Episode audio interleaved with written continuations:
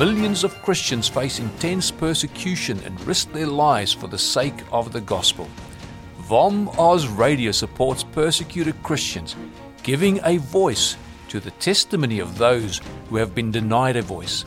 Our programs inform and encourage Christians in Australia and around the world to mobilize and to stand with our persecuted brothers and sisters in Christ. Welcome to Vom Oz Radio, voice for the persecuted. Welcome back. Thank you for taking the time this week to be with us. My name is Todd Nettleton. Today we're going to hear an interview that I recorded with Dr. Erez Soref. He is the president of One for Israel Bible College. They are training Christian leaders for the nation of Israel and really even outside the nation of Israel, into the surrounding nations and around the world. It's not unusual to hear reports out of Israel about conflict or even violence. Today, we're going to get a picture of something else happening in Israel, some good news. Dr. Erez Soref also has a lot to tell us about how to share our faith, particularly with people from different backgrounds. He speaks from his own experience, and I started our conversation by asking him to explain how he, as a Jewish man, came to faith in Yeshua, in Jesus. I was born and raised in Israel to uh, what we would call here a traditional Jewish family. And uh, as strange as it may sound, you know, when I grew up in Israel, I've never met a Christian person, um, never saw the New Testament or heard of its existence. I had no idea what it says clearly, and so didn't really know anything about uh, Jesus of Nazareth. Um, and it's kind of particularly strange because growing up, I visited Jerusalem many times and the Sea of Galilee and so on. We call that kind of phenomenon Jesus being the best kept secret in Israel. In Israel, after high school, we have a military service. After military service, uh, many of us go to travel. And during the course of that kind of travel, I ended up in Europe. And for the first time in my life, I've met a group of believers in Jesus. They told me that they are believers in Jesus and said, Good for you. And as I got to know them just a little bit, I saw that they had a, a unique spiritual quality that I couldn't quite explain what was really surprising to me was that uh, they were talking about the Bible, and some of them were familiar with the Hebrew Bible, the Old Testament, which kind of amazed me because I said, Well, aren't you guys Christians supposed to read the New Testament? I mean, the Old Testament is our book.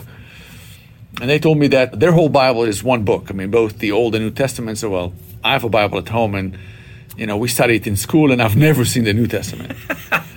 However, it was really through their testimony and with time through my reading of the New Testament. And I was truly amazed and very much felt that I'm drawn to Jesus' figure and who he is. And after a while of doing that, I've become convinced, first in my head, then in my heart, that Jesus is not just the Messiah of the Gentiles, he's also uh, our Messiah, the Messiah of the Jewish people. I had a spiritual experience with the Lord, and in the days and weeks after that, I've discovered I had a, a very strange hunger for reading the Bible. So I would read the Bible for days and felt the Lord is telling me to go back to Israel, tell my family and my friends and, and everybody else, because no one else was telling us, to, to my knowledge, at that time. And that's what I did. And upon returning to Israel, to my surprise and disappointment, the reaction from my family and friends was, was not as enthusiastic as I hoped it would be. But I'm very uh, fortunate in the sense that I still have good relationship with my family and my childhood friends and so on. Uh, I discovered there was a, a local congregation in uh, my hometown, my, the city where I grew up, and uh, I joined there, and I learned that at that time, this is about, well, almost a, a little over 30 years ago, there were very few congregations or churches of Jewish believers in the country.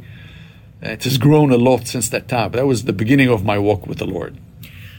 I want to go back to you meet these non Israelis, mm-hmm. non Jews, right. who are followers of Christ. Mm-hmm. As they talked about Christ, who who you really didn't know hardly anything about, Right. did they say he was Jewish? Like like you should care about him because you're a Jew and he was Jewish? I think I think maybe one of them did. I'm not, I'm not sure the others were actually aware of this so much, but but uh, yeah, there was one of them that did. And you know, I, I, saw that actually when I started reading the New Testament because. Um, you know the setting, particularly the Gospels. You know the setting is is in the land of Israel. All those places that are mentioned in the Gospels, I've visited many times. I mean, that's kind of where where I grew up. You know the the different sects in in the Jewish world, the different groups are still with us. A lot of religiosity and and that kind of thing. So it, it felt familiar. It didn't feel foreign. Actually, it was one of the big things for me.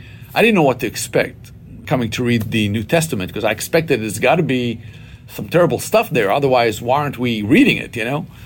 So I was very much surprised that way. And you mentioned as we were getting ready for this, even today, you can't go down to a bookstore in Right. Israel and, and buy a New Testament in Hebrew. That's right. You can buy the Quran, the Bhagavad Gita, and other religions, uh, religious books in Hebrew, but the New Testament you can't find it uh, in bookstores.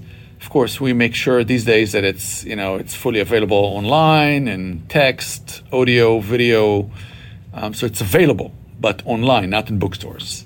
Part of it has to do with with the very painful history of the church and the Jewish people, but um, you know even in Jewish tradition, rabbinic tradition, Jews are allowed to pray in a mosque, or even to pray with a Muslim, but not in a church or with a Christian.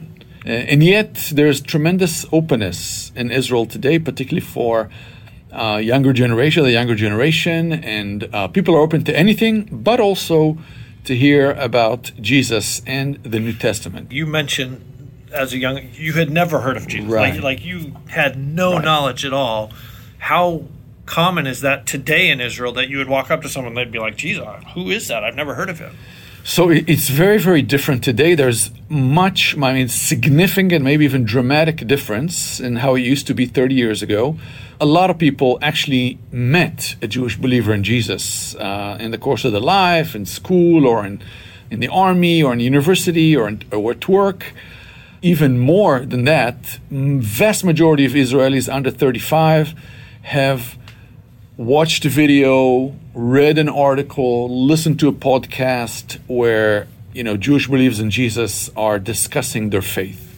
It's just dramatic difference in how it used to Yeah. be 30 years ago. Well, just to have a a mental picture of what a Jewish believer in Christ looks like, Mm-hmm. whereas when you came to like you didn't even know that was an option. I mean, No, no. So I, I just never heard it existed, and I remember that you know again in my family as as as news about my faith spread, the reaction was, "Well, who's ever heard about that? Why do we even do it? Who who, who do we send him to talk to?" Type thing. Um, but it, it's certainly very different now. Yeah. So, what happens today? You mentioned, especially the younger generation, very open, open Mm-hmm. to anything, open to new ideas, some not good ideas. Yeah. Um, what happens if one of those says, "I'm going to follow Christ now. I was born in a Jewish family. I've been a Jew all my life. I'm going to follow Jesus." What does that look like for them in terms of? Like you mentioned, your family wasn't super happy to hear this news. Mm-hmm. No. Is is that still pretty common? It's still the case. I mean, uh, it's important to say that Israel is a, democracy with freedom of speech and freedom of religion. And as believers in Yeshua and Jesus in Israel, we are free to worship and exercise our faith and share our faith. This is all completely legal.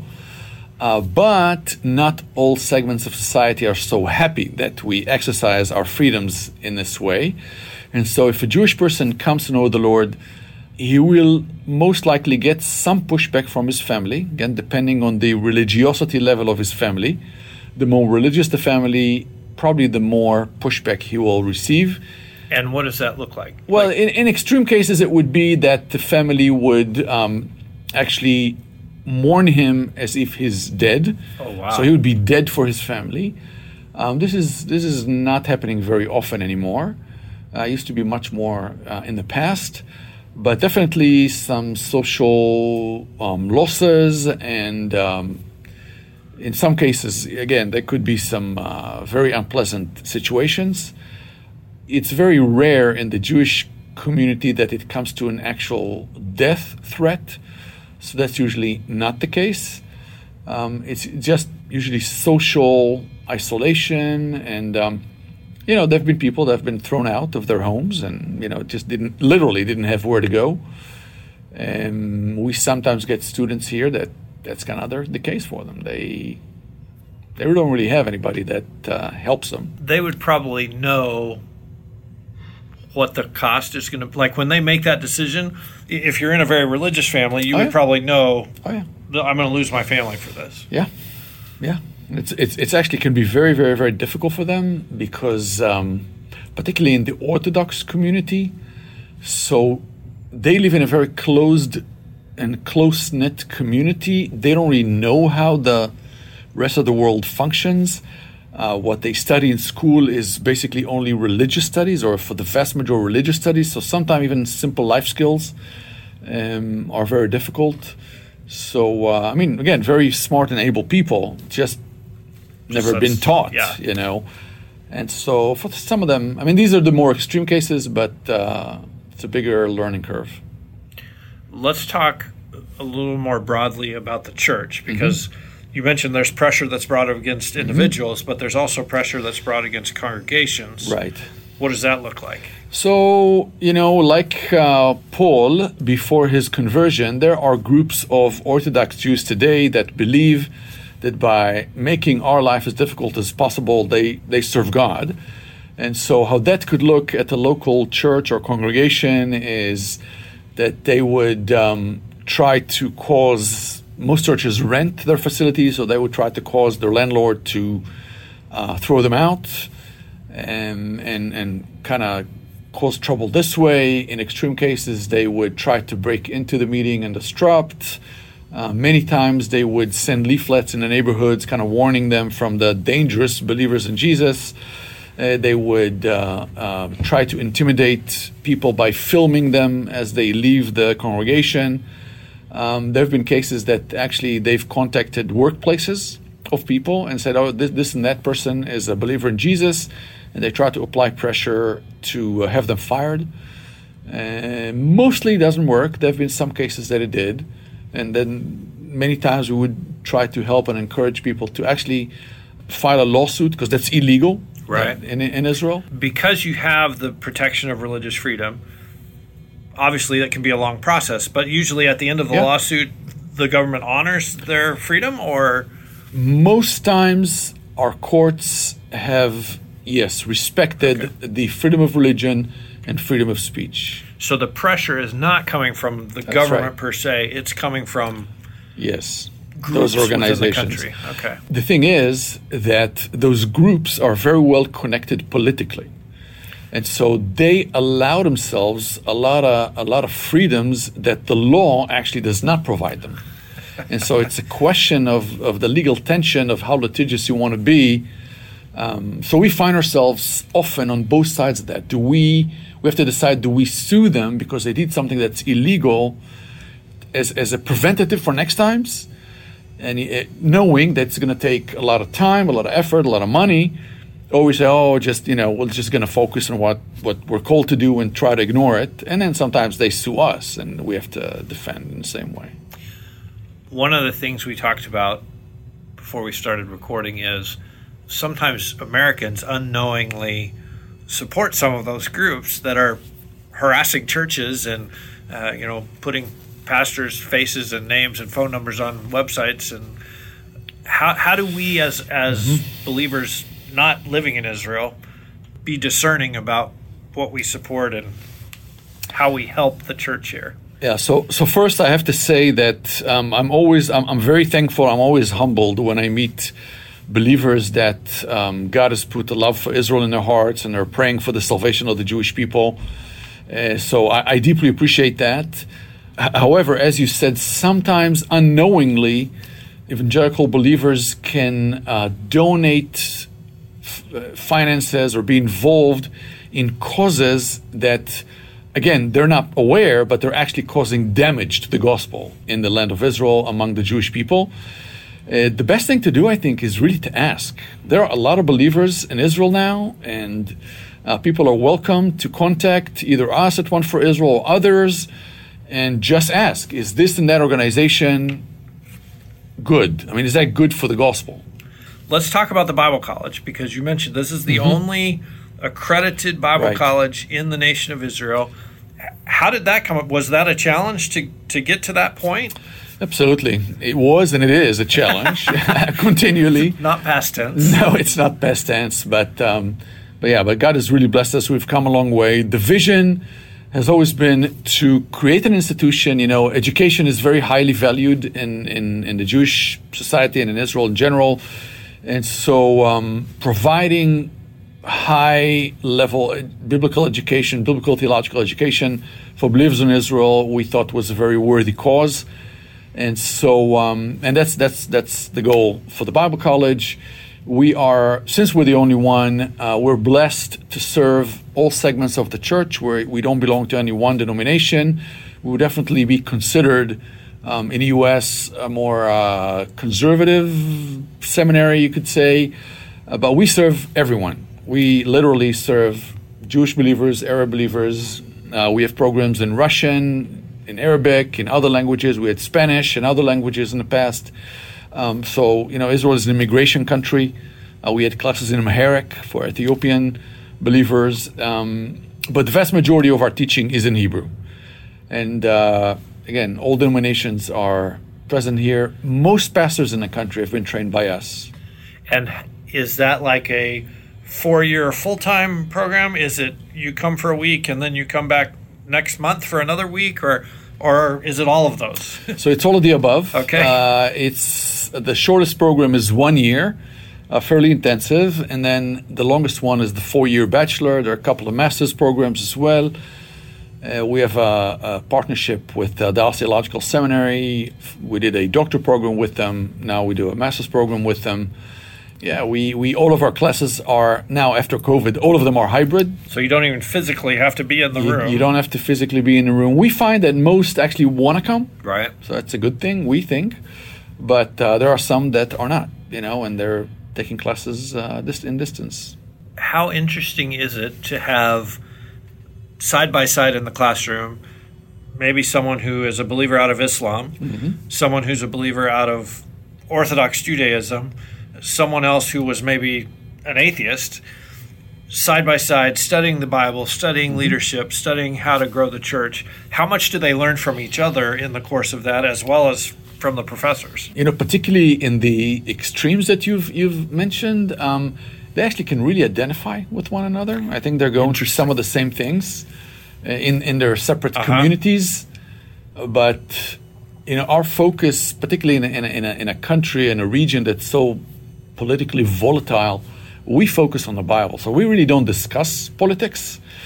Um, but in terms of personal experience, they can really encourage one another because it's very common. Many times, many of the things they'll go through are common. Interesting.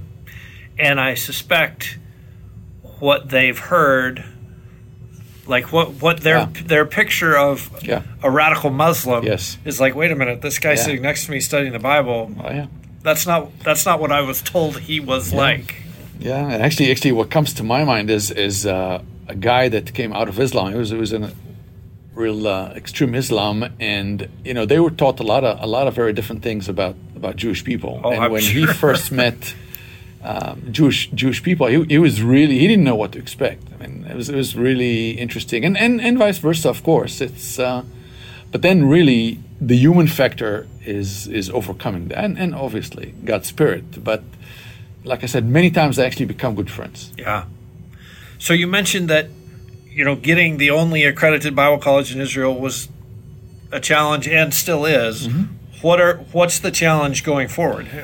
Oh, we, we're treated we're treated like everybody else. Like I don't. Well, maybe sometimes because we're such a small country and politics play such a huge part uh, so maybe sometimes we are earmarked for a more severe treatment, but uh, you know, just they're keep, watching closely. In other yeah, words. yeah, but but generally speaking, again, we enjoy a lot of a lot of freedoms and, and fair treatment. Um, yeah. What do your graduates go on to do?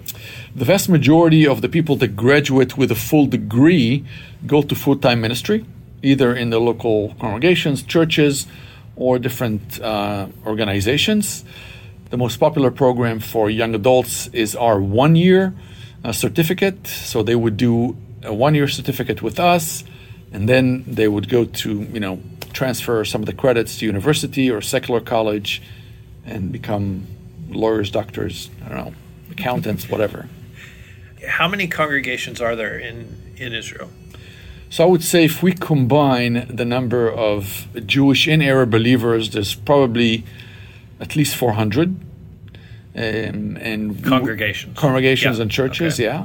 And these are both Jewish and Arab uh, believers. Um, because of language, by the way, they're mostly separate, and that's represent an, a dramatic, dramatic growth from where it was, you know, uh, even 30 years ago.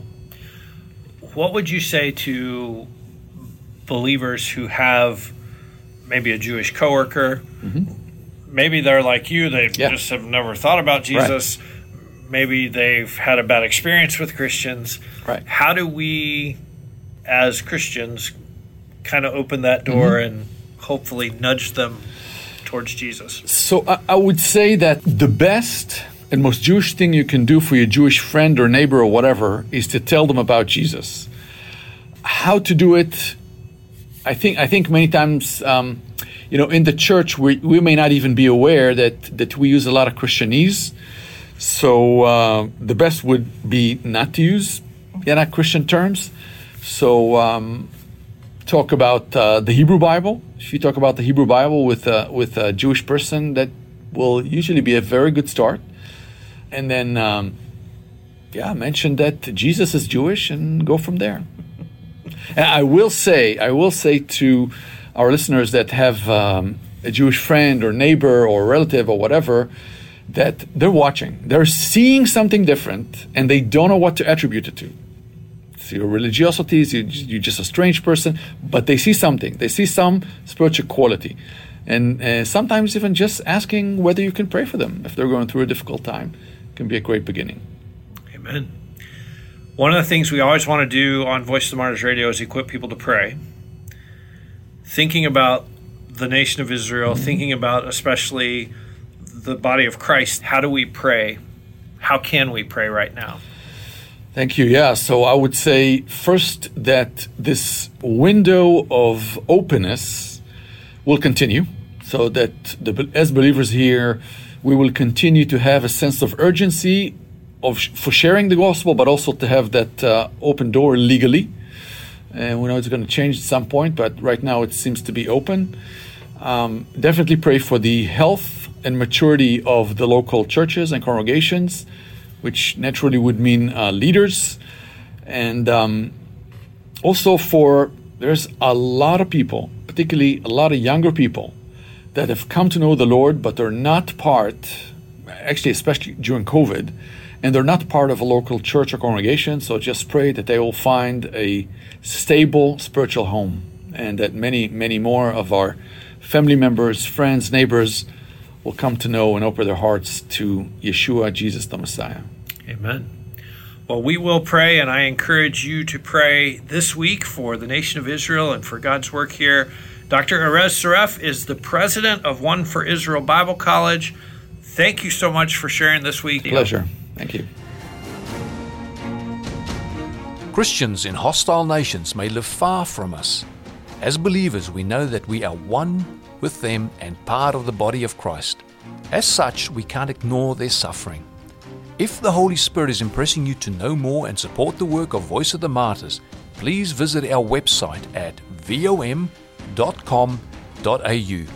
All donations of $2 and more are tax deductible in Australia. This has been a production of VOM Oz Radio, Voice for the Persecuted.